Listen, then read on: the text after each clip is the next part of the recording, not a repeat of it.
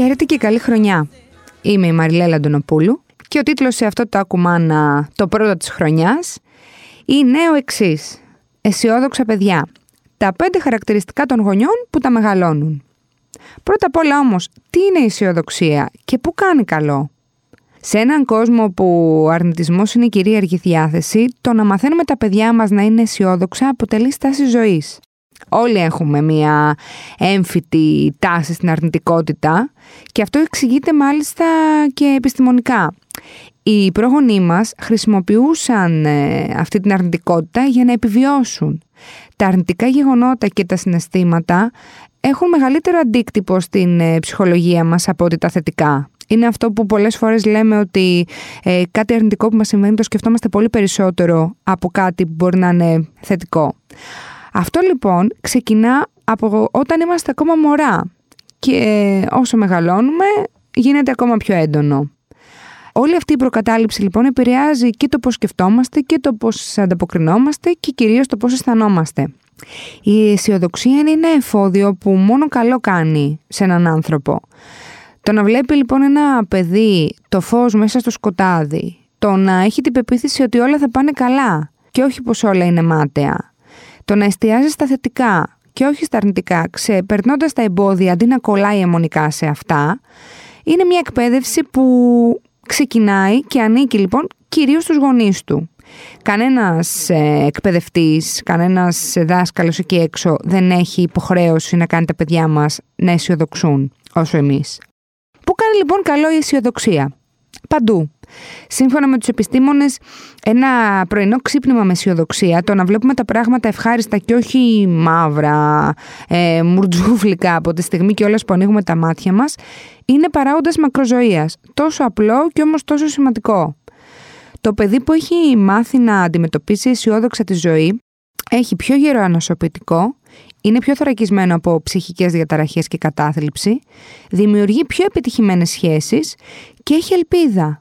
Είναι πιο δυνατό και μαθαίνει να ζει με θάρρος και όχι με φόβο. Αυτό δεν σημαίνει ότι ο στόχος είναι ένα παιδί μονίμως ανεβασμένο πάνω σε ένα ροσύνεφο. Η αισιοδοξία είναι ισχυρή όταν καλλιεργείται μέσα σε συνθήκες αληθινές και όχι μέσα σε μια εξωπραγματική φούσκα. Εκεί κανένα παιδί δεν σώζεται. Ο σκοπός είναι λοιπόν να μάθουμε το παιδί μας να βλέπει το ποτήρι μισογεμάτο και όχι μισοάδιο. Και η διαδικασία αυτή ξεκινάει από πολύ νωρίς. Γι' αυτό και την κάνουμε τώρα. Σε καμία περίπτωση δεν είναι υπερβολικά εύκολη. Ο άνθρωπος μεγαλώνοντας έχει την τάση να χάνει πόντους αισιοδοξίας και εμείς όταν γινόμαστε γονείς συνήθως είμαστε πολύ μεγάλοι για να είμαστε πραγματικά και συνέχεια οπτιμιστές. Η ίδια η ζωή μας δείχνει το αντίθετο. Προσπαθώντας όμως για τα παιδιά μας, σίγουρα θα γίνουμε κι εμείς καλύτεροι.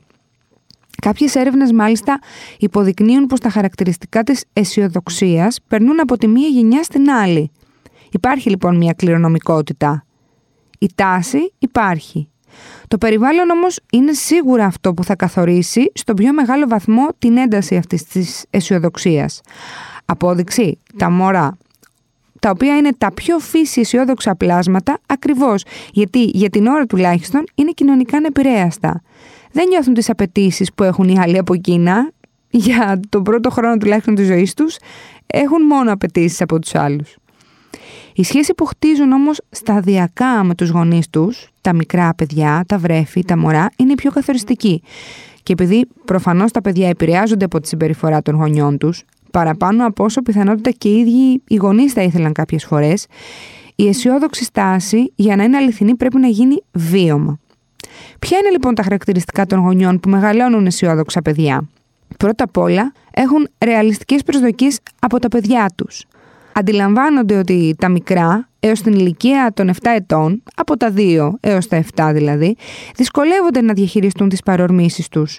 Δεν δείχνουν την απογοήτευσή τους όταν το παιδί δεν καταφέρνει αυτό που εκείνοι νομίζουν ότι πρέπει να μπορεί. Με λίγα λόγια δεν ματαιοπονούν, αλλά ούτε και απαιτούν από έναν ήπιο να συμπεριφέρονται σαν όριμος.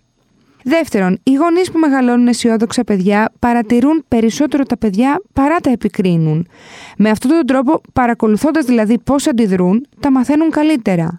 Δεν κρίνουμε το αποτέλεσμα, αλλά επιβραβεύουμε την προσπάθεια και ας μην φτάνει τελικά στην απόλυτη επιτυχία. Και αυτό είναι ένα καλό δείγμα για το παιδί. Τρίτον, οι γονείς που μεγαλώνουν αισιόδοξα παιδιά δεν λένε μπράβο στο παιδί για ψιλουπίδημα, ούτε του λένε πως όλα τα κάνει τέλεια. Γιατί αργά ή γρήγορα η ζωή θα τα ματαιώσει. Γιατί εκεί έξω τα πράγματα είναι αρκετά σκληρά και δεν θα είναι ποτέ κανένας εκεί πάντα να του λέει μπράβο και πόσο φοβερός είναι. Οι γονείς αυτοί είναι επίσης πολύ ψύχρεμοι. Δεν πανικοβάλλονται και δεν επιδιώκουν να κινητοποιήσουν το παιδί μιλώντας για μια καταστροφή που θα έρθει αν οι ίδιοι ή το παιδί αποτύχει. Οι γονείς αυτοί συνηθίζουν να λένε Δεν πειράζει, ας προσπαθήσουμε πάλι και να προσφέρουν εναλλακτικές. Πέμπτον, και πιο σημαντικό ενδεχομένως, είναι ότι οι γονείς που μεγαλώνουν φύση και θέση αισιόδοξα παιδιά επιλέγουν τη θετική πλευρά της ζωής. Αποφεύγουν να χρησιμοποιούν αρνητικές λέξεις και φράσεις, όχι μόνο μπροστά στο παιδί, όχι μόνο προς το παιδί, αλλά και γενικότερα. Γιατί μπορείς εσύ να νομίζεις πως εκείνο δεν σε ακούει όταν μιλάς σε κάποιον άλλον και λες πως όλα πάνε χάλια και στραβά, αλλά στην πραγματικότητα το παιδί σου είναι ο πιο άμεσος αποδέκτης της απεσιοδοξίας σου. Και όλα αυτά τα κάνει ως γονιός όχι μόνο για το καλό του παιδιού, αλλά και για τον ίδιο τον εαυτό. Μπορεί κάποιοι απεσιόδοξοι να ακούν τώρα, που είμαστε και πολλοί εκεί έξω, και να βρίσκουν εξαιρετικά δύσκολο το να αισιοδοξήσουν, ακόμα και για το καλό του παιδιού τους, ακόμα δηλαδή και τεχνητά. Αλλά αν το καλοσκεφτείς, από τη στιγμή που έχεις αποφασίσει να κάνεις παιδί, έχεις επιλέξει να υπερβείς τον εαυτό σου. Οπότε λίγη αισιοδοξία παραπάνω δεν έβλεψε ποτέ κανέναν. Γεια και χαρά.